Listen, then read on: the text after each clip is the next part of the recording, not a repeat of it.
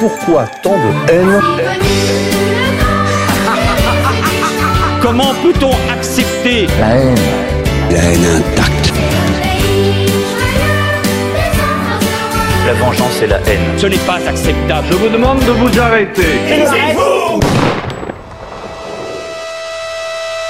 Pourquoi tant de haine ?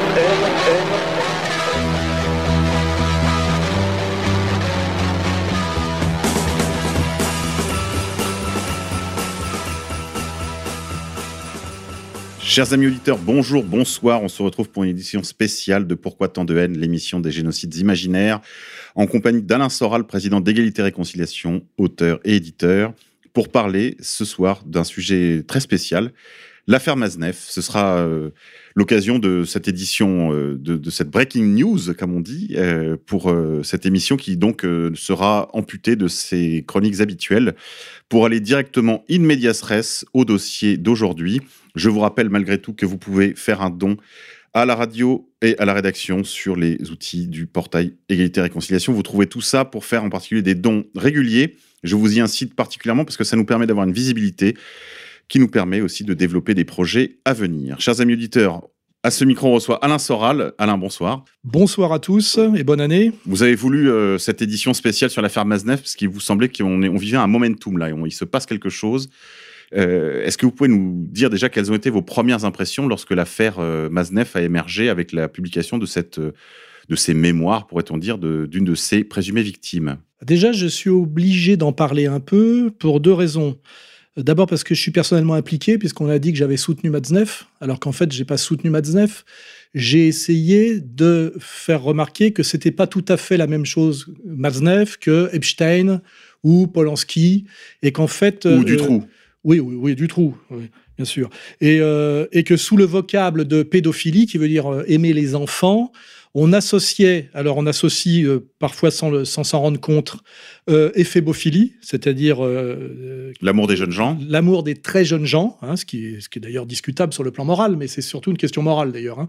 Et puis la pédocriminalité de réseau, qu'elle soit sataniste ou pas, où là on est dans la haute criminalité. Voilà. Et d'amalgamer les deux me semble dangereux parce que je me finis par me demander, quand je vois l'affaire Matzneff, si l'un n'est pas là pour cacher l'autre. Je ne peux pas être plus clair. Hein.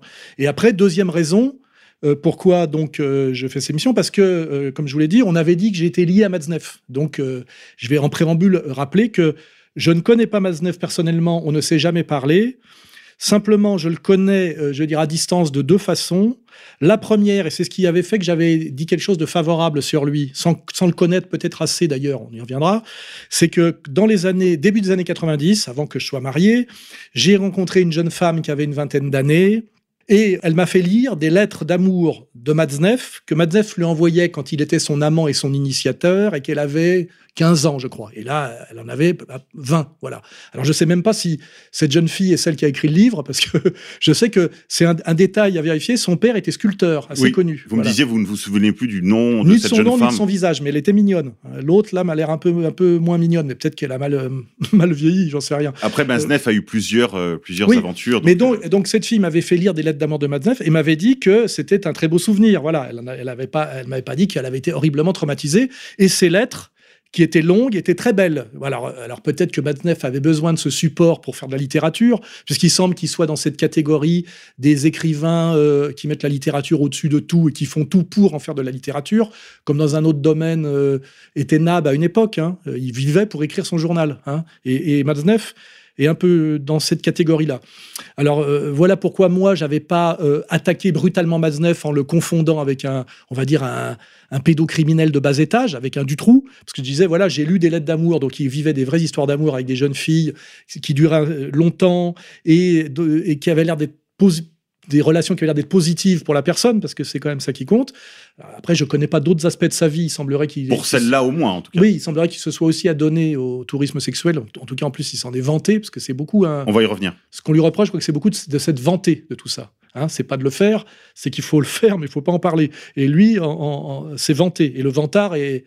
j'en sais quelque chose, est toujours puni. Hein.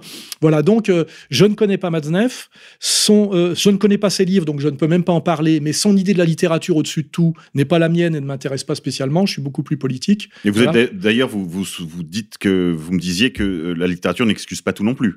Non mais lui, c'est un point de... Les gens qui disent que la littérature au-dessus de tout amènent l'idée que la littérature excuse tout. Hein, voilà. Ben, voilà, c'est comme ça qu'on arrive à un type qui raconte ses expériences sexuelles avec des enfants dans le tiers-monde. Je rappelle que Polak a fait la même chose, avant lui André Gide, hein, et que c'est une vieille tradition NRF, c'est l'école de Tanger, où des enfants de la bourgeoisie chrétienne en rupture de banc ont des vies dévoyées, en général pour emmerder leurs parents. C'est déjà, on va dire, le syndrome de Baudelaire. Hein, pour quelque part, ça revient de la confession, ils l'écrivent. C'est d'ailleurs ce qu'a fait Frédéric Mitterrand dans La mauvaise vie.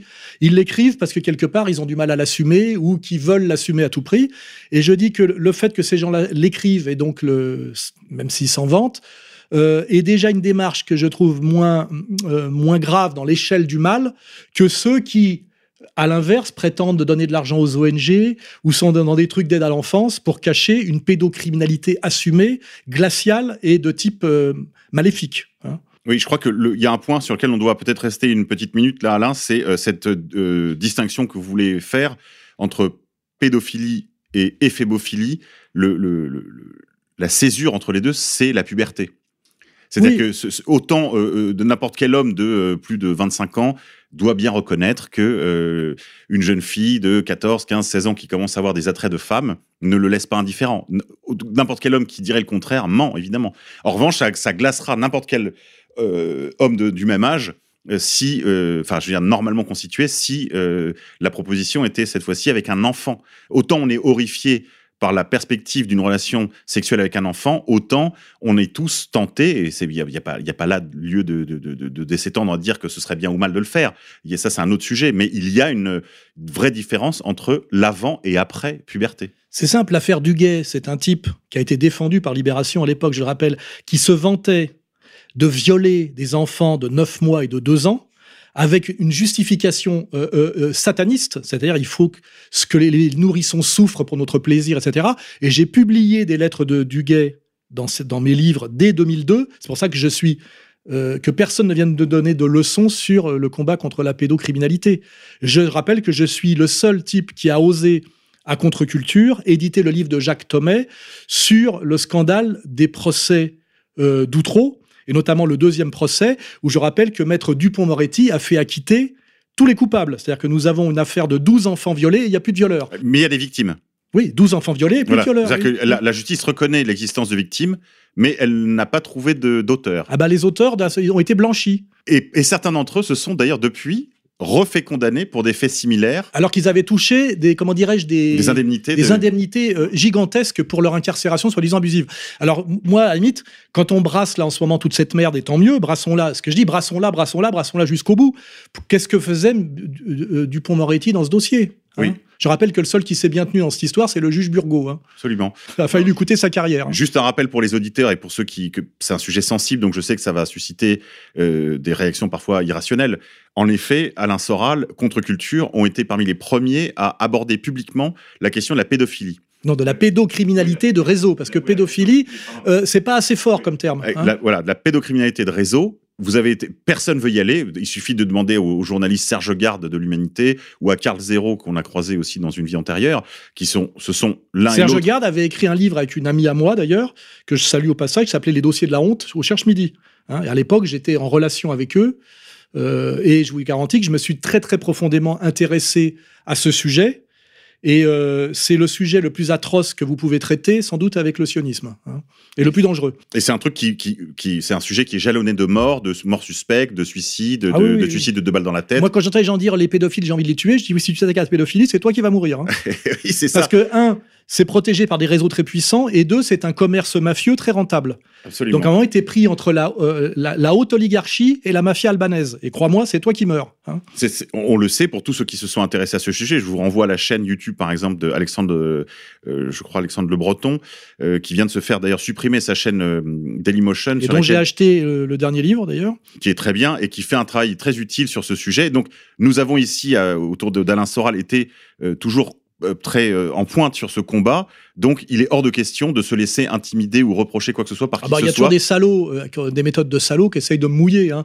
Mais je rappelle qu'en ce moment, on sort numéro après numéro toute l'histoire Epstein, qui là, on est dans la totale des totales de la pédocriminalité de réseau, avec du MK Ultra, du chantage, de la haute politique, etc.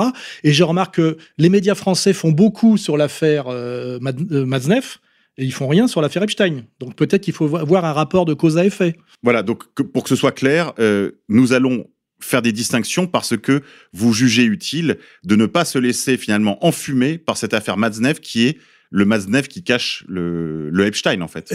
Pour être encore plus précis, il y a deux Matzneff, en réalité. Un que je connaissais et que j'estimais défendable, qui est le Matzneff éphébophile, et puis un, sans doute, que Marion Sigaud m'a fait découvrir, qui se vante de tourisme sexuel avec des gosses de 12 ans, etc., qui, celui-là, me paraît beaucoup moins défendable. Hein.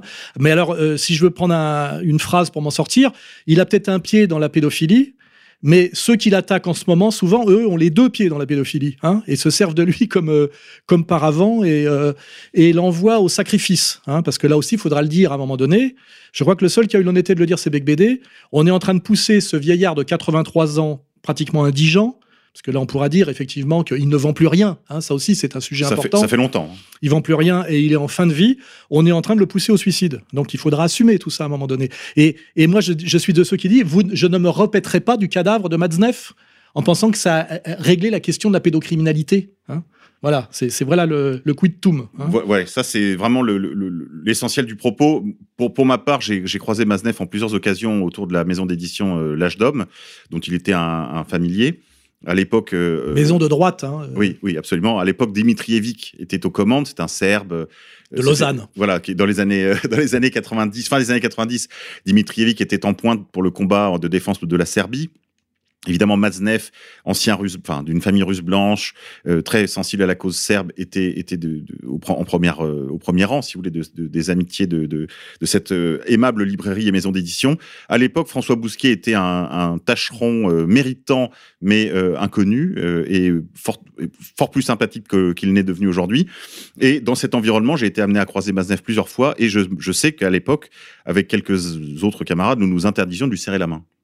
Parce que pour nous, c'était un personnage dont la compagnie était dégradante. Voilà ce à que cause de ces rapports aux jeunes. Absolument. Nous le trouvions dégradant, mais nous serions pas permis de faire un procès en sorcellerie parce que nous savions qu'on n'avait pas affaire à Dutroux, justement. Alors là, justement, il y a une autre dimension, c'est le côté procès populaire. Hein, c'est-à-dire que en réalité, l'affaire commence par un livre de témoignage d'une de ses anciennes maîtresses consentantes qui, 35 ans après, avec un travail psychanalytique, on pourrait en parler, a décidé rétroactivement que ce qui avait été une initiation à laquelle elle avait adhéré, rétroactivement, en fait, était un abus. Là, on est dans la question très, très dangereuse et très féministe du viol rétroactif, avec même j'ai lu un texte récemment d'une amie d'ailleurs, qui demande que ce soit imprescriptible.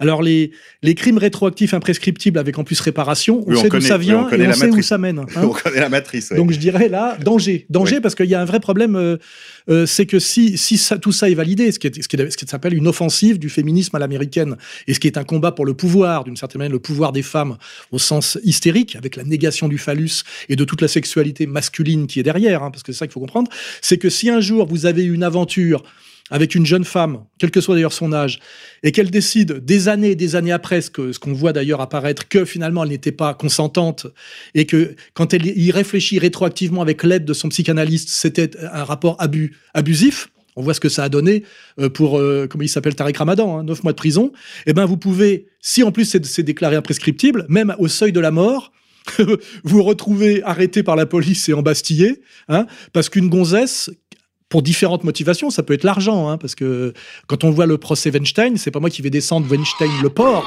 hein. Mais on remarque qu'une des deux plaignantes aujourd'hui qui la signe au tribunal, parce que les autres se sont arrangés pour récupérer du pognon, ils se ruinent pour échapper à la prison, elle lui écrivait encore, bien qu'elle l'accuse, elle lui écrivait encore 2 ans après des textos de déclaration d'amour, en disant « je t'aime, mais je ne veux pas n'être que ça pour toi ». Comme dans l'affaire Ramadan. Oui, et là, on peut peut-être parler d'un sujet très gênant, c'est de la psychologie mouvante des femmes. Hein. Voilà, là on est... Souvent femme varie. Là, Félix n'est pas là, mais il y a une psychologie féminine qui ne peut pas être un support de la loi. Les femmes ne sont pas légistes, c'est pas un hasard. Et aujourd'hui, s'il y a de plus en plus de femmes dans les tribunaux, c'est pas un hasard non plus quand je vois ce que je prends dans la gueule. Et là, il y a un vrai problème de montée de la gynécocratie qui, à mon avis, n'est pas compatible avec la morale publique. Voilà. On bascule plutôt dans la casuistique dialectique. Pile-poule. Et l'extorsion de fonds. Hein. Il suffit de voir ce que ça donne aux États-Unis avec les divorces. J'ai regardé hier la vie et l'œuvre de Johnny Weissmuller sur Arte. Il a été ruiné par sa quatrième femme. Et son propre fils lui dit mon oncle avait dit à ma mère, achète les trucs les plus chers, etc. Tu lui piqueras tout lors du divorce. Hein. Et donc là, on a quand même, je vous dis...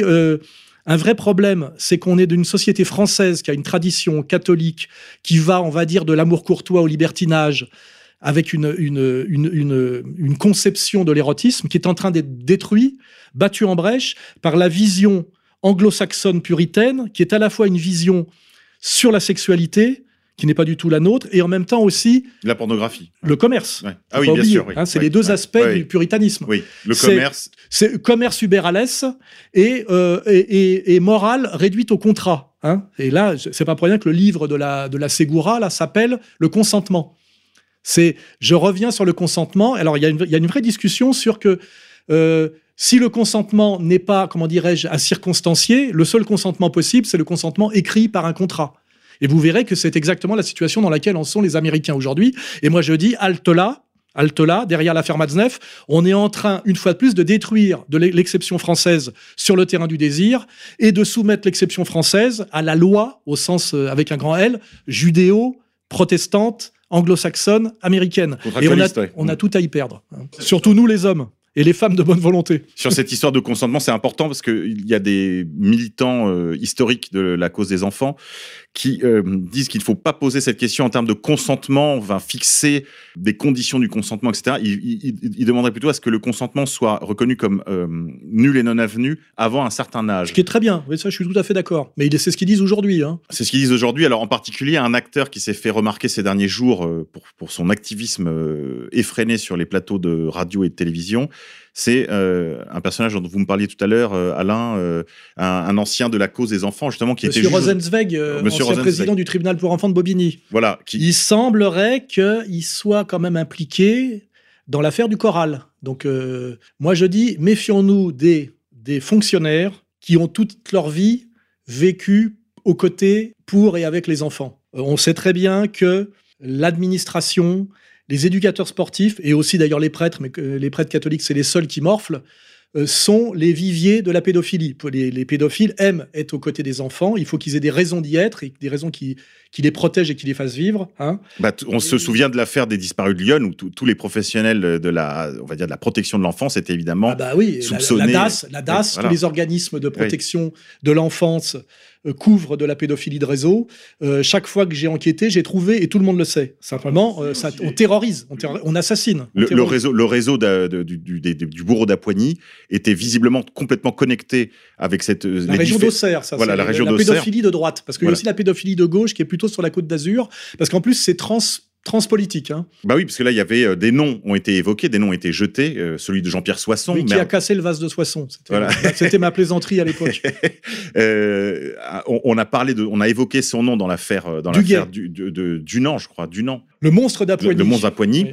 Et puis les disparus de Lyon, et puis l'affaire Émile Louis, tout ça s'articule. Hein. Tout ça dans la région d'Auxerre, et un nom qui n'a pas été évoqué à l'époque, mais pourtant ça aurait dû, puisqu'un des prêtres, un prêtre a été mis en cause, son nom m'échappe là actuellement, mais c'est très facile à retrouver, un prêtre avait été mis en cause pour de la diffusion d'images pédopornographiques dans la région d'Auxerre, et il était l'hébergeur, on va dire, l'adresse postale à laquelle habitait à l'époque le futur secrétaire général de l'Élysée, futur ministre des Affaires étrangères, Hubert Védrine, était hébergé chez ce prêtre, et probablement que la mort du pasteur Doucet n'est pas étrangère à toute cette affaire. Oui, et là, je rappelle que j'ai été condamné 3 fois par monsieur Pierre Bergé, dont on a édité récemment les mémoires de son ancien chauffeur, hein, et que sa veuve me poursuit actuellement pour essayer de m'extorquer encore de l'argent, et que d'ailleurs sa veuve, monsieur Koch, et le paysagiste de l'île aux esclaves de Epstein. Donc, vous voyez que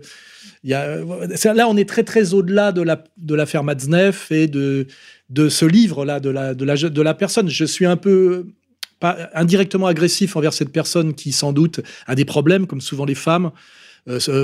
Bourgeoisie de gauche, branchouille, avec père absent. Elle n'a pas l'air épanouie, ça c'est clair. Hein, mais voilà. Mais le problème, c'est qu'est-ce que cache ce livre, qu'est-ce qu'il révèle aussi. Et moi, je veux aller au-delà de ce livre, que j'ai d'ailleurs pas trop l'intention de lire.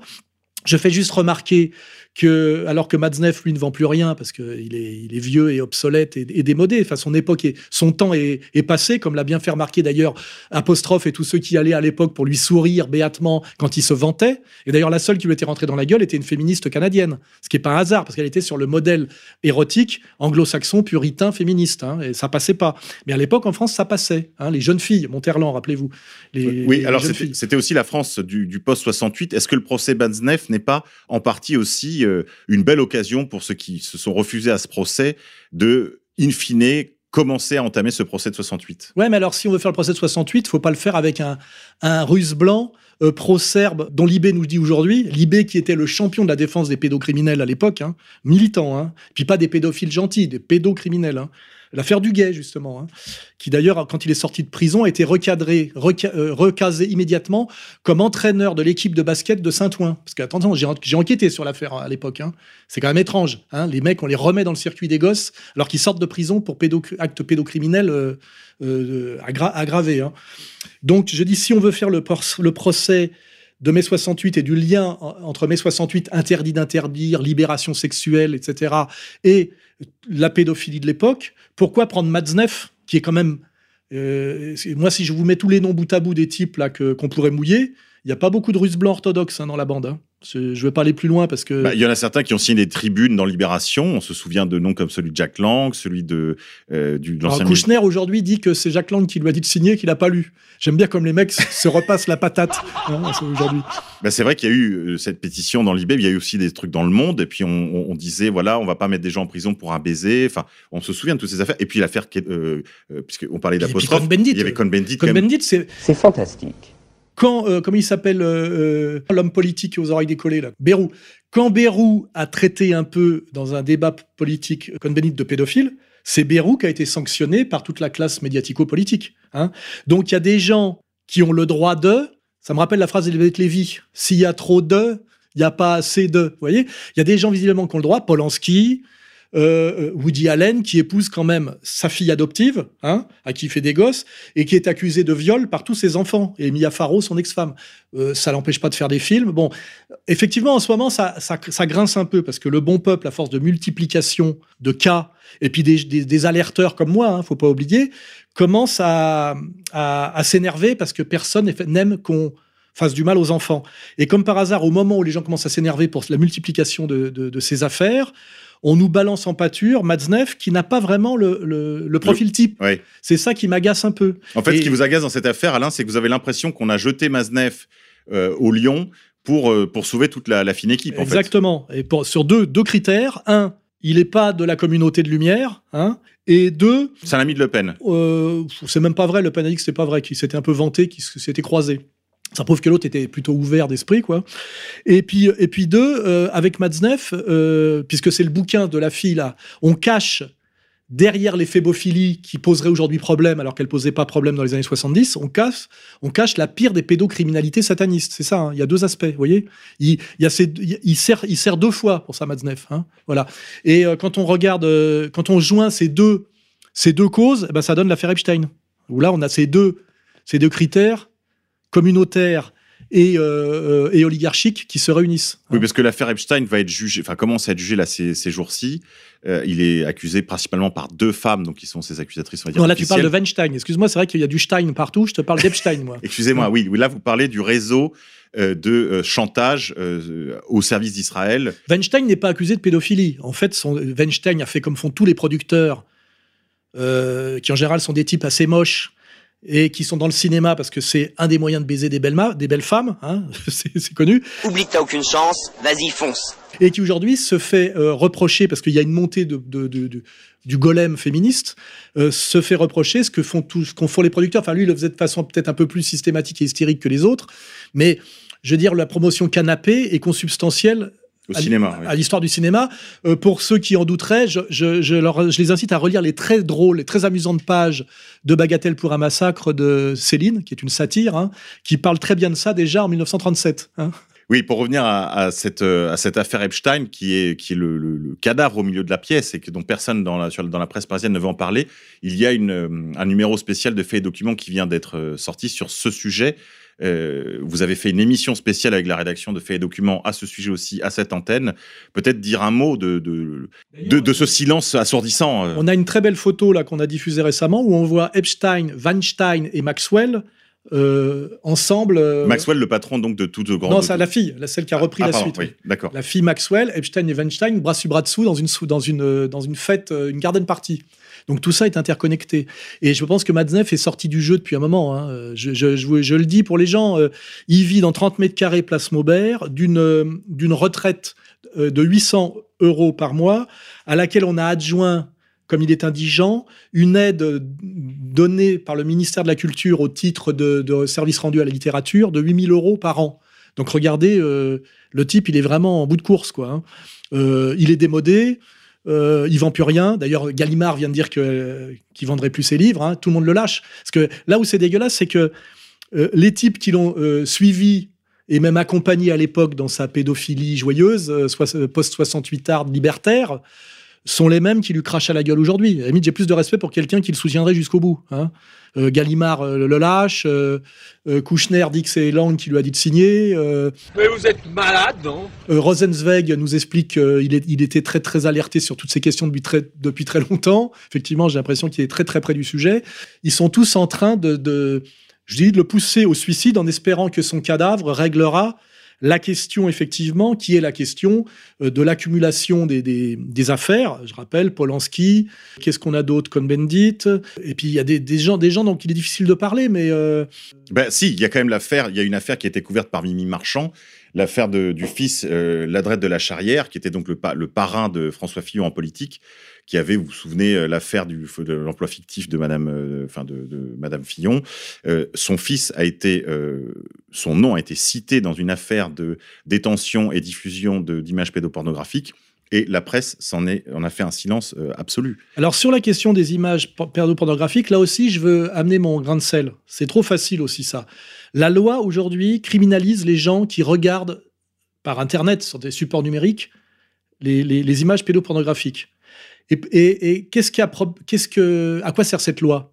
Au fait qu'on a l'impression qu'on lutte contre la pédophilie, mais ce qui n'est jamais pourchassé, c'est les gens qui ont fait les photos et les gens qui torturent les gosses et les gosses. C'était ça sur lequel travaillaient les vrais combattants de la pédocriminalité. Et dont Serge Garde et le très méritant belge, oui, qui est mort, Morkoven. Qui est mort à sa sortie de prison et qui a été mis en prison pour détention de matériel pédopornographique, et parce que lui, c'était ça son combat. C'est voilà, Monsieur Verlossen. Que quelqu'un regarde des images pédopornographiques sur Internet, je suis désolé, il peut le faire pour différentes raisons sociologiques, de curiosité, et il y a c'est pas vrai, ça devrait pas vraiment être un délit. Mais bordel, c'est le droit. Le délit, c'est que ces photos représentent des scènes réelles avec un photographe, un violeur et un violé.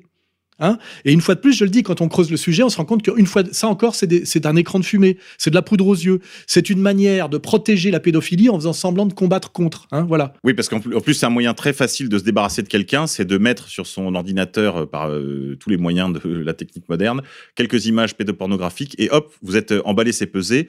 Vous partez à Cayenne, quoi, pour faire simple. Et puis je vous dis, ouais, quand est-ce qu'on cherche les photographes, voilà. Alors, les victimes ? Dans l'affaire du Cédévor de Zandvoort, qui avait été porté à la connaissance des autorités françaises par Monsieur Vervlossen, qui, comme vous le dites, avait été incarcéré, qui est ensuite mort, je crois, d'une maladie suspecte, là aussi, eh bien, cette affaire de Zandvoort a débouché en France dans un non-lieu, alors qu'en fait, il y aurait dû y avoir des centaines d'affaires Zandvoort, puisque chaque enfant... La ministre de la Justice, à l'époque, a botté en touche.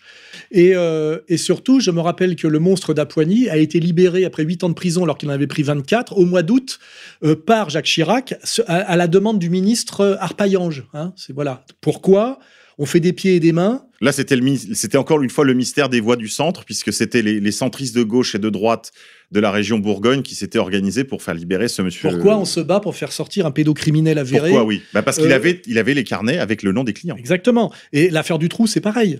Le type ferme sa gueule, on dessaisit du dossier le juge d'instruction qui fait bien le boulot, et on finit des années après à vous sortir la thèse, à valider la thèse du prédateur isolé, hein. Et puis, on voit d'ailleurs que son complice vient de sortir, là. Ça se passe pas très bien pour lui, et tant mieux. Mais voilà, les types ferment leur gueule et rien ne bouge. Hein, voilà. Et on sait qu'à un moment donné, bah, sa femme est déjà sortie à mi-peine et elle a été recyclée discrètement. Et voilà, en fait, on voit très bien que ces réseaux pédocriminels oligarchiques sont totalement protégés par le sommet de l'État parce qu'ils ont beaucoup à voir avec le sommet...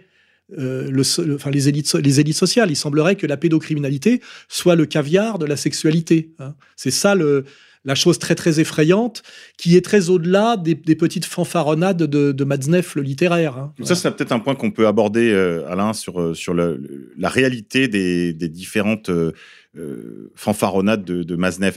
Est-ce qu'il n'y a pas une part de tout ça qui serait à la croisée des chemins entre... le fantasme, la fiction. C'est pas du tout pour diluer la responsabilité de Matzneff, mais c'est un homme de lettres.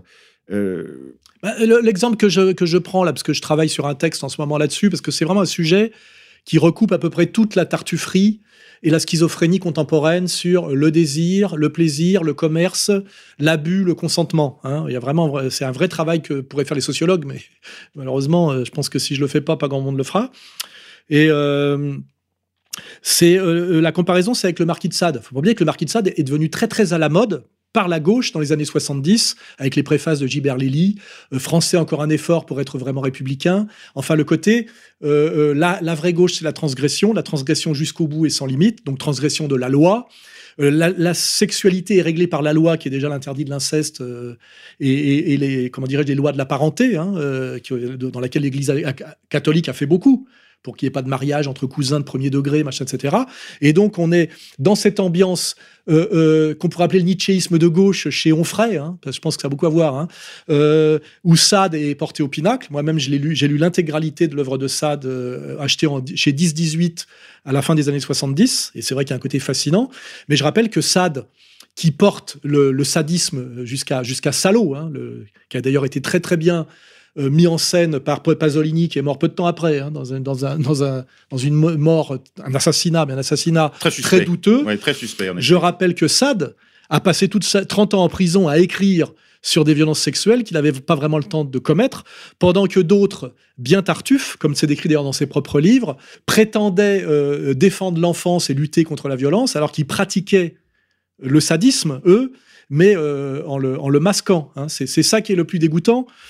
C'est pour ça qu'il y a des gens dont j'ai du mal à parler. Je me rappelle quand j'avais d'une émission pour les initiés, d'une émission d'Ardisson, il avait fait venir un écrivain qui était édité par mon éditeur, Franck Spingler, qui s'appelait Éric Rémès, et qui était un homosexuel qui faisait l'apologie pour faire le malin du bear-becking, oui, c'est-à-dire baiser sans préservatif quand on avait le sida. Et Ardisson, qui est pas le dernier des cons et pas le dernier des vicieux, c'est-à-dire qui est très malin et très vicieux, lui avait mis en face Gérard Louvain. Et Gérard Louvain s'était payé le pauvre Rémès. Pour ceux qui connaissent un peu le showbiz et la réalité, voyez le niveau d'abjection et de tartufferie que représentait cette scène. Hein, voilà. Je dis ça pour les initiés parce qu'il y a des choses qu'on ne peut pas dire. Mais ça, c'est pareil. À l'époque où j'étais copain avec Mireille Dumas, qui m'invitait à ses émissions, elle me disait que son rêve, c'était de faire une émission sur la pédophilie du showbiz. Elle connaissait tous les noms des prédateurs, hein, dont des noms qui choqueraient des gens ici, où on implique des acteurs et des chanteurs absolument charmants, à qui on donnerait le bon Dieu sans confession. Hein, voilà. Et elle me dit, malheureusement, je ne peux pas le faire parce que ça serait ma mort sociale, quoi. Voilà. Donc c'est moi qui connais le dossier, qui ai tous les noms et qui ai travaillé depuis plus de 20 ans sur ce sujet. Je suis un peu irrité qu'on essaye de me calmer avec le demi-cadavre le presque mort Matzneff. Voilà, je reviens encore. Alors après, peut-être qu'on peut parler des choses profondes comme le rôle de la psychanalyse, du féminisme, dans ce retournement et ce changement d'époque. Parce que là aussi, je rappelle que Matzneff, qui est emmerdé pour un livre de témoignages et pas pour son tourisme sexuel au départ, c'est une fille qui raconte, elle a été sa maîtresse consentante il y a 35 ans. Donc on va rappeler, c'est une fille de la bourgeoisie du 6e arrondissement, qui rencontre par sa mère Matzneff, qui est un écrivain célèbre et sulfureux. Cette jeune fille lit Eugénie Grandet, donc elle a 14 ans, je crois, donc elle est précoce intellectuellement, et à l'âge où les jeunes filles ne pensent qu'à l'amour, hein, c'est là, il suffit de lire Eugénie Grandet, l'âge de l'initiation, et d'un seul coup, Matzneff voit en elle, alors soit un sujet d'amour et de littérature, soit une victime. C'est toujours dans la sexualité, il y a toujours une part d'ombre. Oui, c'est toujours ambivalent. Hein, la séduction, c'est à la fois le charme et c'est ce qu'on attribue au diable. Hein, voilà. Et elle est folle de lui, elle est consentante. Il l'initie à l'amour. Et l'amour, excusez-moi, ça veut dire l'acte, passage à l'acte. Hein, quand on parle d'amour, c'est toujours bien joli. Mais à un moment, ça finit par la pénétration. Hein. Et elle est amoureuse de lui, elle menace de se suicider quand la mère veut qu'il le quitte, etc. Donc moi, je me mêle pas de cette histoire intime, mais qui ne tombe pas sous la loi pour deux raisons. Déjà parce que c'est il y a 35 ans, donc c'est prescrit. Oui. Et qu'en plus, je suis pas sûr qu'au niveau de la loi, à l'époque déjà, quand une fille de 14 ans, donc à mon avis pubère, et qui est précoce intellectuellement et qui désire l'amour, devient la maîtresse consentante d'un homme de 50 ans qui, je le rappelle, quand vous regardez les photos, j'ai lu que c'était un gros porc, je suis désolé. Matzneff, à 50 ans, est un bel homme très soigné, mince, et si je veux faire un peu de provocation, il vaut peut-être mieux, à 14 ans, quand on veut découvrir l'amour, être initié par un écrivain raffiné que par un petit con qui s'est initié sur les cassettes porno qu'il a découvert en cachette dans les placards de ses parents. Hein, pour ceux qui savent comment ça se passe dans les rallyes bourgeois, ou dans les caves en banlieue. C'est assez proche, hein, en réalité. J'ai fait les deux, donc je connais bien le sujet, les sujets. Voilà. Donc, on est quand même dans une histoire qui, à l'époque, passait, c'est-à-dire le goût d'un écrivain raffiné pour les très jeunes filles.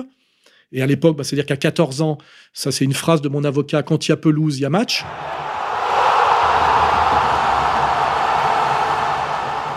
Je ne suis pas allé voir s'il y avait pelouse, mais ben oui, il devait y avoir plus ou moins. Et puis, alors, rétroactivement, des années après, alors que la pornographie n'a fait que monter, hein, c'est ça qui est étrange, on verra, je fais un parallèle, il ne faudra pas l'oublier tout à l'heure, entre Rocco Siffredi et Matzneff, c'est très intéressant, le traitement différencié des deux aujourd'hui. Hein. Aujourd'hui, ça paraît un crime abominable d'avoir un écrivain de 50 ans à l'époque qui initiait une jeune fille en demande hein, de 14 ans à l'amour français, je dirais, hein, à l'hôtel, des beaux hôtels, etc., avec du raffinement, bon, et puis évidemment pénétration. Alors, et ce que j'ai bien compris, moi, c'est que selon les féministes, de toute façon, la pénétration ne peut être qu'un traumatisme. Le problème, c'est que la femme est faite pour être pénétrée et que son plaisir passe par là. Donc, à un moment donné, il y a quand même une disjonction, quoi. Il y a un bug féministe. Là, c'est que de toute façon, si on part du principe que la pénétration est un traumatisme et une violence et quelque chose de répréhensible, eh ben, ça s'appelle la guerre des sexes. Hein?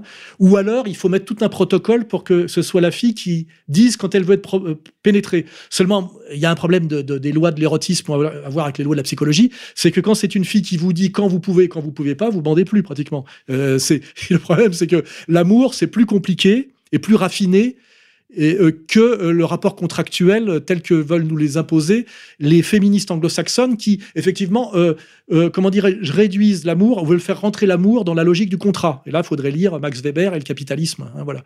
C'est peut-être un peu subtil pour Vanessa Springora, ces psychanalystes qui l'ont expliqué après 35 ans de travail que ce qu'elle avait pris pour du plaisir était du traumatisme, parce qu'elle a mis quand même 35 ans à s'en rendre compte. Donc c'est terrible, parce que par la psychanalyse, on vous explique que vous avez été malheureux sans le savoir, voyez ? Vous me prenez vraiment pour un con ? Oui. Je sais, en fait, c'est le contraire de ce qu'on appelle la guérison. Hein.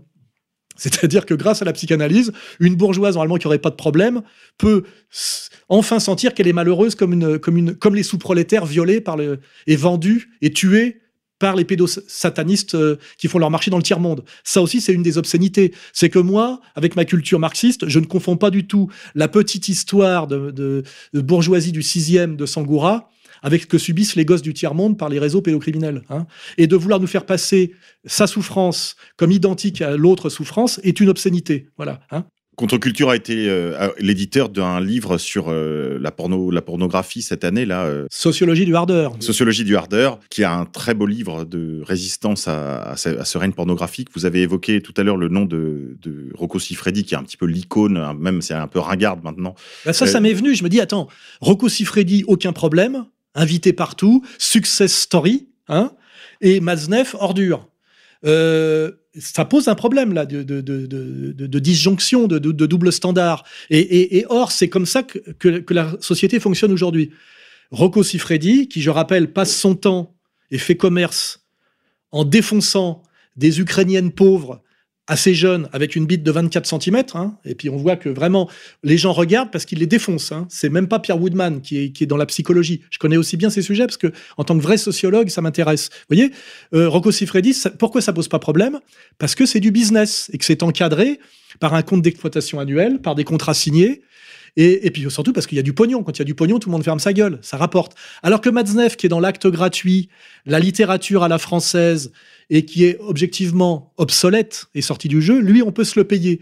Et moi, je pose la question à tous les merdeux, les journalistes, les tartuffes, et même les demi-crétins de bonne volonté qui veulent traiter l'affaire Matzneff, comment vous pouvez sauver Rocco Siffredi et condamner Matzneff? Parce qu'il y a du 17 ans et du 14 ans, parce qu'il y a un contrat signé alors que l'autre, le consentement, est réversible parce qu'il n'y a pas de papier. Vous voyez, parce que ça ne tient pas. Hein, donc là, on est dans schizophrénie et tartufferie de l'époque. Hein. Et ce que je dis, bien plus sérieux, qu'est-ce qui est le plus grave pour la jeunesse?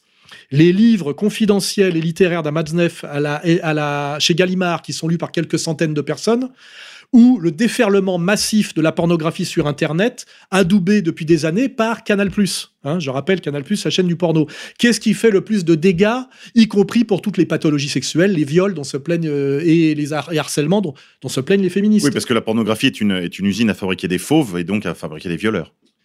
La sexualité adolescente a été totalement transformée depuis des années par les films porno. Les gamins tombent sur des films porno très tôt et pensent que ce soit les garçons ou les filles, que pour être un amant ou une amante, il faut faire comme dans les films porno. Je ne sais pas si vous voyez le côté... La destruction des imaginaires, de l'intériorité de générations entières. Est-ce que ça, c'est pas plus grave, ou largement aussi grave, que Matzneff, que je n'ai pas lu et que personne n'a lu, hein, je ferai remarquer. Hein, voilà. Et on ne saura que ce que faisait Matzneff dans la chambre que par le livre de Madame Springora.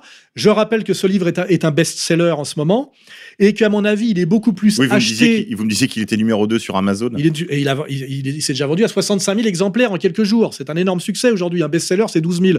Et je dis, il est beaucoup plus lu par les mêmes lectrices qui lisent 50 nuances de gris, hein, que par les lecteurs de Marcel Proust. Oui, alors soyons clairs là-dessus, sur cet aspect-là. On ne va connaître la relation intime de Matzneff et de Mademoiselle Springora. Elle se plaint en plus que Matzneff ait écrit là-dessus, parce que c'est vrai que c'est peut-être un peu agaçant. De toute façon, aujourd'hui, le problème de cette dame, si on gratte, c'est qu'en fait, elle a honte de ce qu'elle a vécu à l'époque et qu'elle n'assume plus.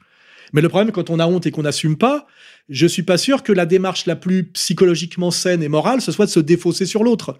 La question, c'est voilà, l'époque a changé, et ce qui était assumable à l'époque ne l'est plus aujourd'hui. Et bien là, on est dans un transfert idéologique. On n'est ni dans de la morale, ni dans de la loi. C'est ça que je dis. Hein. On est dans de l'idéologie. Hein, voilà. Alors, est-ce qu'à un moment donné, il faut avoir honte ou s'offusquer parce que l'idéologie a changé? Là, on est dans la morale relative. Hein. Or, il me semble que le problème des enfants touche plutôt à la morale absolue. C'est que personne de sain n'aime qu'on fasse du mal aux enfants. Or, est-ce que l'affaire Matzneff-Springora, c'était un homme qui faisait du mal à un enfant? À mon avis, on ne peut pas réduire cette histoire à ça.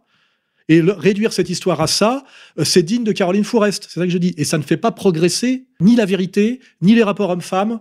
Ni la justice. Oui. Ni la justice, voilà, ni la morale. Hein, voilà. Alors, un point sur la sortie de ce livre. Est-ce qu'il n'y a pas un aspect aussi de bas commerce, tout simplement, pour cette dame qui probablement a essayé de faire une carrière dans la littérature et qui finalement se raccroche à sa dernière cartouche? Elle est patronne d'une maison d'édition qui édite le livre, je crois, non? Là, il y a un problème de conflit d'intérêt, non? Hein, elle est patronne de la maison, je crois. Hein. Et elle sort ce bouquin à l'ouverture même du procès Weinstein, alors que ça fait 35 ans qu'elle est peut-être en train de le ruminer. Je veux dire, il y a des coïncidences qu'on peut quand même remarquer. Hein. Du coup, on passe de Weinstein à Matzneff. Hein. Et je vous dis, on fait encore l'amalgame entre rapport avec les femmes et rapport avec les enfants, puisque effectivement, la jeune fille, c'est le passage de l'un à l'autre. Hein. Donc, on fait des amalgames, on fait des glissements, parce que si à un moment donné, effectivement, une femme reste une jeune fille et une jeune fille est un enfant, et surtout une jeune fille est une femme quand ça l'arrange. C'est-à-dire la petite Trunberg qui nous explique comment on doit gérer la planète. Là, elle est adulte, elle est mature. Et puis, ça redevient une enfant quand il s'agit d'aller chercher du pognon, hein, parce que c'est ça l'idée, c'est femme quand je veux, enfant quand je reveux. bah, à un moment donné, ça devient très, très, très dangereux, très ambigu. Et surtout quand on laisse la femme décider quand elle est femme et quand elle ne l'est plus. Hein, parce que ça, ça me rappelle un peu la théorie du genre. Moi aussi, je ne peux pas être accusé de quoi que ce soit. Oui, parce que vous êtes mentalement un enfant de 12 ans. Ouais, et puis voilà. Quand je veux, je suis femme. Quand je veux, même, je suis juif. Hein. Oui, voilà, et... J'ai droit à l'autocritique. C'est vrai que dans la théorie du genre, on peut, si c'est de la fluidité de tout et dans tout, après tout, Matzneff était peut-être un âge fluide. Je sais pas si là j'ose aborder la question du point de vue physiologique, hein, dans l'affaire. Et là, je vais faire de la provocation parce que c'est quand même, je suis quand même un spécialiste de ça. Je vais faire remarquer plusieurs choses. Je ne veux pas me tromper. Un homme, pour qu'il y ait match avec une femme, a besoin de bander. Pour bander, il faut de l'attraction sexuelle. L'attraction sexuelle, c'est quoi? C'est un visage de femme sans trou de ride, des seins hauts et des fesses fermes. Sauf pathologie, c'est-à-dire gérontologie, nécrophilie, une femme jeune est plus excitante qu'une femme vieille. Donc l'homme cherche la jeune femme. Et je vais même en rajouter, plus l'homme vieillit, plus il a du mal à bander, plus il faut que la femme soit attractive, donc jeune. C'est pour ça que quand on fréquente, comme moi, comme je l'ai fréquenté, les milieux culturaux mondains de la production du cinéma et du pouvoir, on voit des hommes vieux avec des femmes jeunes, et plus les hommes sont vieux, plus ils sont accompagnés de femmes jeunes. S'ils ont les moyens, ce qui veut dire que ceux qui font la gueule, bah c'est les pauvres que les moyens de baiser bobonne et d'aller sur YouPorn. Hein. Mais ça n'a jamais posé de problème. Hein. Et ça ne pose même pas de problème dans le cinéma. Il faut regarder tous les vieux films. J'ai revu l'autre jour un très beau film qui s'appelle « Le train sifflera 3 fois ». Gary Cooper, il a largement 50 balais dans l'histoire. Et Grace Kelly, excuse-moi, elle en a 17 ou 18. Hein. Et je rappelle que la majorité sexuelle, on veut la faire passer de 15 à 13 ans, je crois. On veut abaisser le droit de vote de 18 à 16. Hein. Donc on est bien sur là des questions d'abaissement de ce qu'on appelle la maturité. Et l'âge légal du mariage en France, pour les femmes, c'est 15 ans et 3 mois. C'est-à-dire qu'à 15 ans et 3 mois, on peut se marier et faire des enfants. Donc à la fois on nous dit que c'est une petite fille, et à la fois, quand ça arrange, non, elle peut donner des leçons sur le climat et être reçue à l'ONU pour expliquer au chef d'État comment ça marche. Là, c'est la petite Thunberg. Ouais, ouais. On est dans le n'importe quoi, et on est dans un n'importe quoi qui s'appelle le n'importe quoi du pouvoir féministe. Et je le dis, comme le dit très bien Félix Nisch, le pouvoir féministe n'est qu'un masque du pouvoir oligarchique. Les femmes en soi n'ont aucun pouvoir. Ce pouvoir leur est donné comme par le pouvoir oligarchique pour baiser la gueule à nous, les mâles blancs de plus de 50 ans, parce que finalement, c'est nous les victimes derrière Matzneff, hein. Le mâle blanc de plus de 50 ans, avec son intelligence, son rapport au désir, son phallus, sa culture, etc. À travers Matzneff, c'est à lui qu'on veut faire la peau. Hein. Faut pas oublier. Donc à moi et à toi. C'est pour ça qu'à un moment donné, faut voir un peu les enjeux. Hein. Voilà, faut pas non plus toujours se tirer une balle dans le pied, hein, comme on nous a appris à le faire nous, meurtre du père, critique de la bourgeoisie, alors que les autres sont 100% dans des logiques dynastiques. Hein. Moi, j'ai pas vu le fils Glucksmann attaquer son père, même quand on lui fait remarquer qu'il a signé la pétition Matzneff. Hein. Ouais, bon, alors on va corriger. Elle est directrice des éditions Julliard, mais elle a publié chez Grasset. À mon avis, oui, ils ont dû s'entendre. Hein. Probablement entente. Voilà. Est-ce qu'il y a d'autres aspects que vous vouliez aborder sur cette affaire Matzneff? Pour en revenir vraiment au cas Matzneff, il y a un point, hein, peut-être important et qui a été un peu passé sous silence, c'était aussi ces sympathies pro-palestiniennes qui sont connues. Est-ce que ça a pu jouer un rôle que Matzneff soit finalement à angle droit avec les idéologies de l'oligarchie? C'est-à-dire qu'il est à la fois, vous le disiez tout à l'heure, pro-serbe, pro-russe, mais il est également pro-palestinien. Alors ça, c'est pareil. Quand on se rappelle les années 70 et 80, en 70-80, tout le monde était pro-palestinien parce que la cause palestinienne n'était pas incarnée par des islamistes du Hamas. Je rappelle que ça a été monté par les Israéliens, le Hamas, pour détruire l'OLP et le FPLP, qui étaient des mouvements d'émancipation de gauche marxiste. À l'époque, tout le monde était pro-palestinien. Aujourd'hui, vous avez bien vu que l'antisionisme est pratiquement un crime antisémite.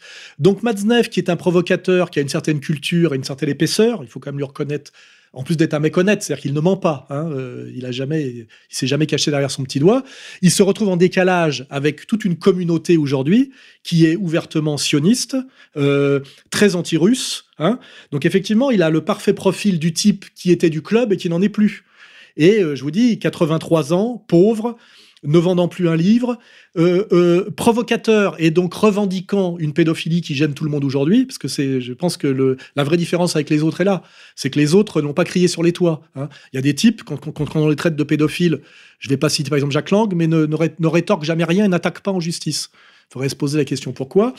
D'autres, comme Pierre Bergé, quand j'ai posé simplement la question de pourquoi il se battait pour l'adoption d'enfants, alors qu'il est un vieil homosexuel revendiqué, m'a envoyé au tribunal et mon livre a été interdit pour cette seule question. C'est pour dire qu'il y a des réseaux puissants. On se souvient aussi de la bande dessinée dont la Vilaine Lulu. J'ai amené toutes ces preuves au tribunal, j'ai été condamné à 17 000 € et le livre a été interdit. Et je suis encore poursuivi, je vous le dis, par sa veuve, Monsieur Cox, qui se retrouve dans les carnets noirs de Epstein. Pour vous dire, je sais ce que c'est que la puissante oligarchie transgressive et comment elle punit ceux qui la montrent du doigt, même avec ironie comme moi, parce que ça va pas tellement plus loin, et comment ces gens-là ont dans leur poche toute la structure de la police et de la loi.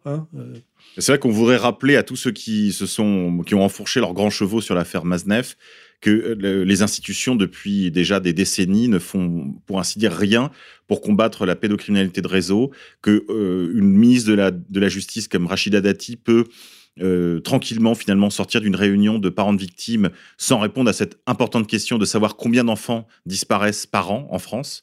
On ne sait pas, comme dit le journaliste Serge Garde. On sait combien de saumons remontent les rivières de France chaque année, mais on ne sait pas combien d'enfants disparaissent en France. Et quand on entend parler de maghrébins de banlieue qui se mettent à chasser des Roms parce que les Roms voleraient des enfants, on sait ce que c'est que les réseaux de trafic d'enfants albanais, on nous dit que c'est une fake news. C'est possible, mais on ne cherche pas vraiment à aller plus loin. Là, je parle aux journalistes là, qui se sont tous bien payés Matzneff. Il y a vraiment... à la limite, si l'affaire Matzneff peut amener, comme l'espère Marion Sigaud avec qui j'en parle, tout ça, tant mieux, mais alors allons-y pleinement, ne nous arrêtons pas à Matzneff. On se souvient aussi de l'auteur de l'important documentaire qui avait été diffusé par la rédaction de France 3, présenté par Élise Lucet et réalisé par Madame Justice. Magnifique émission qu'elle n'a fait qu'une fois. Qu'elle n'a fait qu'une fois, qui n'a été archivée ni par l'INA, ni par France 3, et qui a été clandestinement mis en ligne sur Internet, dépublié par YouTube pour des raisons soi-disant de droit, alors qu'à côté de ça, il est introuvable partout ailleurs. Je veux dire, on ne peut pas le commander à l'INA. Et puis vous pouvez aussi parler à Carl Zéro qui a essayé de mettre son nez dans l'affaire du donjon de Toulouse et dite affaire, l'affaire Dominique Baudis. C'est Carl Zéro qui a laissé sa culotte. Baudis, lui, il a été enterré avec les honneurs. Il a même eu droit à la réhabilitation en direct par le journal de 20h de TF1, rappelez-vous. Il suait vachement quand même. Il suait, mais il avait des raisons de suer, parce que moi à l'époque, j'étais journaliste d'enquête, et je parlais avec des jeunes journalistes du Monde que je citerai pas parce qu'ils ont toujours en place, qui m'ont dit putain là Baudis il va tomber. Je dis attendez, c'est pas fait encore. Il y a du réseau derrière. Nénès. Voilà. Et puis sinon, si on veut être plus simple, si c'est dégueulasse pour un adulte de 50 ans de coucher avec une fille de 14-15 ans, on pourrait là, les journalistes, leur conseille de le faire, inviter Mai Wen, vous savez, qui depuis est devenu cinéaste, pour qui j'ai le plus grand respect, qui, je le rappelle, a été mis dans le lit de Johnny Hallyday alors qu'elle avait à peine 14 ans par sa mère et qui est sortie du lit de Johnny Hallyday pour passer à celui de Luc Besson. Je crois même qu'elle a fait un enfant avec lui où elle avait genre 15 ans. On peut ressortir aussi le cadavre de cet intouchable Yves Olivier, qu'on a connu sous le nom d'Yves Montand, accusé de pédophilie par de viol ou de pédophilie par sa belle-fille, et qui a été obligé d'épouser la fille des buralistes de Saint-Paul-de-Vence, qu'il avait mise enceinte parce qu'il avait baisé à peu près toutes les gamines de 12 ans de la région. Voilà, donc... mais d'ailleurs, même moi qu'adore Errol Flynn se vantait dans ses mémoires de ne baiser que des filles de 14 ans. Il avait des rabatteurs, il disait « mais je m'en fous qu'elles en aient pas 14, mais je veux qu'elles aient l'air d'en avoir 14 ». Donc, il y a quand même une tradition, évidemment très masculine. Là, on est vraiment dans la question, effectivement, du passage de la domination masculine à ce que j'appelle le golem féministe, puisque ceux qui l'ont fabriqué, ça finit par se retourner à la marge contre eux. C'est ça qui est assez drôle. Pour ceux qui connaissent bien l'histoire du féminisme américain et de ses origines communautaires et de sa fonction initiale, etc. En réalité, qu'on lise Polak, je me rappelle. Oui, on se souvient de Polak, l'animateur télévisé. Voilà, qui est à l'origine d'ailleurs de la carrière de mon ex-co-auteur Eric Nolot, qui aujourd'hui sert de faire valoir à Hanouna, voilà, au passage. La pédophilie coloniale et l'éphébophilie, l'éphébophilie bourgeoise, et dans toute la culture occidentale, et depuis longtemps. Donc la question, c'est pourquoi aujourd'hui... Oui, on se souvient de Flaubert et de ses séjours au Maroc, par exemple. C'est pas dit après. Oui, pourquoi ça devient aujourd'hui un crime qui vaut de risquer d'être lynché publiquement, parce que j'aimerais pas être dans la rue en ce moment et m'appelait Matzneff. J'espère qu'il est parti se reposer à l'étranger chez un ami bienveillant, parce qu'il risque, il a 83 ans, je pense qu'il y a des petits cons qui bien chauffés à blanc par les médias, hein, on a toujours le tandem du syndicat et des médias, avec derrière, comme il n'y a pas de procès possible, le tribunal populaire, avec tout ce que ça a de dégoûtant, ça nous rappelle un peu l'épuration, hein, pour ceux qui ont connu, qui irait casser la gueule à cet ignoble Matzneff, hein, alors que ils vont aller se prosterner quelques heures après devant tel et tel pédocriminel d'élite qui tient le couteau par le manche dans les médias, la politique. Et puisqu'on parle de politique, je rappellerai quand même que nous avons un président de la République en place, hein, qui a été initié sexuellement alors qu'il avait 15 ans par sa prof, qui avait, je crois, 24 ou 25 ans de plus que lui, et que je rappelle que dans la loi, il est bien plus grave, le rapport sexuel avec une grande écart d'âge est considéré comme bien plus grave quand c'est la femme plus âgée que l'homme que l'inverse. C'est bien plus contre nature, ce qui est évident. Hein, voilà. N'oublions pas que Matzneff, finalement, est adoubé par Macron. Hein, et donc là, on est encore dans la disjonction totale, dans la schizophrénie, dans la tartufferie. Et s'il s'agit de parler de politique, on a déjà dit à ce micro, mais il y a des noms qui ne cessent d'être répétés dans les couloirs des tribunaux. Moi, je sais, pour avoir parlé avec une avouée qui travaillait au tribunal de Paris, cette profession qui, je crois, depuis a disparu, elle s'occupait beaucoup de femmes battues, d'histoires de viol et parfois d'affaires aussi de pédocriminalité. Et le nom de certains patrons de réseaux centristes des Hauts-de-Seine, oui, je vois qui maire de certaines villes du 92. Oui, je vois qui sont, qui est d'ailleurs un mec adorable par ailleurs et charmant à fréquenter, mais qui en croque. Hein, ouais, qui en croque, et c'est connu, archi connu de la place de Paris. Oui. Et on sait qu'au palais de justice, non seulement on soutient les plafonds avec les dossiers, mais surtout on n'en parle jamais et il n'y a jamais une affaire qui sort. Bah, je rappellerai que récemment, la Pierre Jox a été accusée d'attouchement par une fille de... Et il s'occupait, lui, de la protection de la jeunesse. Oui, de la protection de l'enfance. Après sa retraite, il s'en occupe encore aujourd'hui. Hein. Absolument. Je l'ai croisé au tribunal et on m'a dit « Regardez comme c'est merveilleux, alors qu'il pourrait se reposer, il s'occupe encore des enfants. » Alors, ce qui est extraordinaire, c'est qu'il y a toujours là une connexion aussi maçonnique, aussi bien pour le cas de monsieur... et de monsieur Jox, il y a toujours une connexion maçonnique, puisque les deux sont affiliés. Et on sait, pour les gens qui se sont beaucoup intéressés aux affaires d'abus sataniques rituels ou d'abus maçonniques rituels, que les spiritualités, on va dire, de type kabbalistique, aussi bien maçonnique que hébraïsante, sont très, très mêlées à ces histoires de criminalité pédophile. Là, on pourrait demander son avis à Youssef Indy, mais j'ai aussi un peu tué la question. Dans le Talmud, avec une Goya, tout est à peu près autorisé. Et un Goy, tout est à peu près autorisé, puisque n'appartenant pas à la communauté et n'étant pas un élu, donc n'ayant pas le divin en lui, etc. etc. Donc, on peut opérer à certains glissements, je dirais, assez logiques. Hein. Quand votre système de valeurs vous autorise à... Alors, si en plus vous le doublez de gauchisme plus Talmud... Il n'y a pas de raison de se gêner, quoi. Voilà. Bon, on n'en fera pas des tonnes là-dessus, mais effectivement, c'était un peu étrange de voir que c'est Matzneff qui écope aujourd'hui, alors qu'il est assez loin, finalement, de l'épicentre de la question et du problème. Et je pense que c'est... Pour finir, je pense que c'est pour ça qu'il morfle. Hein. Alors après, il y a... on aurait pu creuser encore la côté psychanalyse... mais bon, parce que évidemment c'est à la suite d'une psychanalyse que l'autrice du livre s'est rendu compte qu'en fait elle avait beaucoup souffert alors qu'elle s'en était pas rendu compte sur le moment. Ça aussi c'est le côté aujourd'hui qui se généralise du viol, de l'abus rétroactif est très très inquiétant d'un point de vue du droit, d'un point de vue de la morale et d'un point de vue de l'intelligence, parce que moi ce qui m'inquiète, comme je suis quand même, ce qui m'intéresse c'est la causalité, le logos, l'intelligence. On est quand même dans cette histoire, dans un bain de n'importe quoi qui, malheureusement, a tendance à s'étendre et à se généraliser, avec des gens qui en tirent parti et d'autres, effectivement, qui en souffrent abusivement. Hein. Voilà, j'en fais partie, pour d'autres raisons. Hein. Oui, on a tenté de mêler votre nom à cette histoire Matzneff, là aussi, pour vous mettre... dans cette galère. Et si j'avais été une petite saloperie comme d'autres, ben je me serais défaussé en disant « Oui, je ne savais pas, quel ignoble enculé, Matzneff. » Et c'est pour ça que je fais cette émission, parce qu'effectivement, prenons à bras-le-corps l'affaire Matzneff, et moi, je dois me positionner, comme toujours, intellectuellement et moralement, sur cette question. C'est ce que je suis en train de faire là.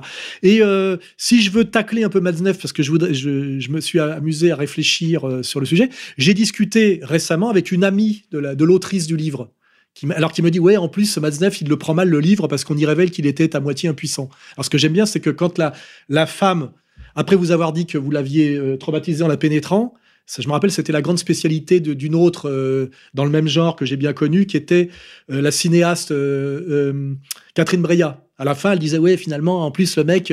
il bandait mou. » Il bandait mou. Il faudrait savoir, t'as été traumatisé parce qu'il t'a baisé ou il t'a mal baisé. En fait, elle lui en veut deux fois. Elle lui en veut de l'avoir baisé et de l'avoir mal baisé. Mais le problème, c'est que voilà, c'est compliqué. Alors moi, d'après ce que j'ai compris, il semblerait que pourquoi Matzneff était attiré par les filles de 14-15 ans, et d'ailleurs il dit « je ne plaisais pas aux filles plus vieilles ». C'est vrai, il le dit publiquement, ça. Donc, parce qu'il me ment pas, Matzneff. C'est qu'en fait, Matzneff, qui est un garçon assez précieux et assez délicat, il en a une petite. Et donc, bah, c'est simple, il lui faut du 14 ans, parce qu'au-dessus, il touche pas les bords. Donc là aussi, on est dans l'injonction de la nature. Hein, il y a des impératifs de... Il y a des impératifs, et voilà. Et quelque part, eh ben, ça veut dire qu'il leur a pas fait très mal. Parce que, par contre, Rocco Siffredi, lui... Même quand il prend pas du 14, mais du 18 ans, donc on est évidemment, ma fille est majeure, il lui défonce l'anus, puisque moi j'ai vu des témoignages de Pierre Woodman dans des documentaires où il dit, l'autre là, son truc c'est de les défoncer, il faut les recoudre après. Hein. Oui, voilà. Ça, tout ce que vous dites, Alain, ne me réconciliera pas avec Matzneff, mais en effet, je crois qu'il était important. On s'en fout. Moi, je dis, Matzneff, moi, je m'en fous. Qu'il assume. Il a voulu jouer la littérature uberalès au-dessus de tout. Il a fait le malin, il a fait de la provocation. Maintenant, il est face à quelque chose qui est logique dans son parcours, qui est le suicide romain. Hein, c'est à la limite, c'est vers ça qu'on le pousse. Et quelque part, ça serait sa plus belle sortie, hein, parce que là, les autres, ils seraient venus d'assumer. Hein. De l'avoir poussé au suicide. Mais moi, je m'en fous de Matzneff, qu'il assume. D'ailleurs, il ne demande pas pardon. Je ne l'ai pas vu se prosterner, faire teshuva ou faire comme d'autres qui aujourd'hui disent tous j'ai bien connu Berkoff, hein, à l'époque, il n'était pas du tout sur la ligne sur laquelle il est en ce moment, ni politiquement, ni sexuellement. Hein. Voilà. Matzneff, il assume, c'est pas mon problème. Mais moi, je dis, prenons l'affaire Matzneff à bras-le-corps et jusqu'au bout. Ne nous contentons pas de ce livre d'accusations rétroactives fondées sur de la psychanalyse, d'une personne qui, je le comprends, n'assume pas, étant adulte et femme de pouvoir, n'assume pas d'avoir été séduite quand elle était à l'âge d'être séduite, hein, par un vieux bonhomme, effectivement, dont elle peut penser après coup qu'effectivement, il l'a bien baisé. Hein, mais c'est la vie, on s'est tous fait bien baiser quelque part, à un moment donné, par quelqu'un. Hein, je veux dire, mais c'est pas une raison pour pousser le peuple au lynchage et un vieillard au suicide. Je finirai là-dessus. Merci Alain. Nous, chers amis auditeurs, n'oubliez pas de souscrire aux dons réguliers, aux dons récurrents, afin qu'on puisse avoir une visibilité sur nos finances et vous proposer des projets affriolants, excitants pour un avenir très proche. N'oubliez pas non plus qu'Égalité et Réconciliation est à la pointe du combat contre la pédocriminalité de réseau. Et donc, allez dans les commentaires, faites-nous part de vos réflexions. Mais n'oubliez pas, ne perdez pas ça de vue. N'oubliez pas que c'est un sujet dangereux qui est parsemé de morts. Et pour ceux qui veulent creuser les vrais sujets, le lourd, allez, référez-vous à la dernière livraison de Faits et Documents où l'affaire Epstein est décortiquée avec talent par l'équipe de Faits et Documents du regretté Emmanuel Ratier qui a trouvé là sa relève. Chers amis auditeurs, je vous dis à la prochaine. Pourquoi tant de haine? Comment peut-on accepter la haine? La haine intacte. La vengeance et la haine. Ce n'est pas acceptable. Je vous demande de vous arrêter. C'est vous! Pourquoi tant de haine?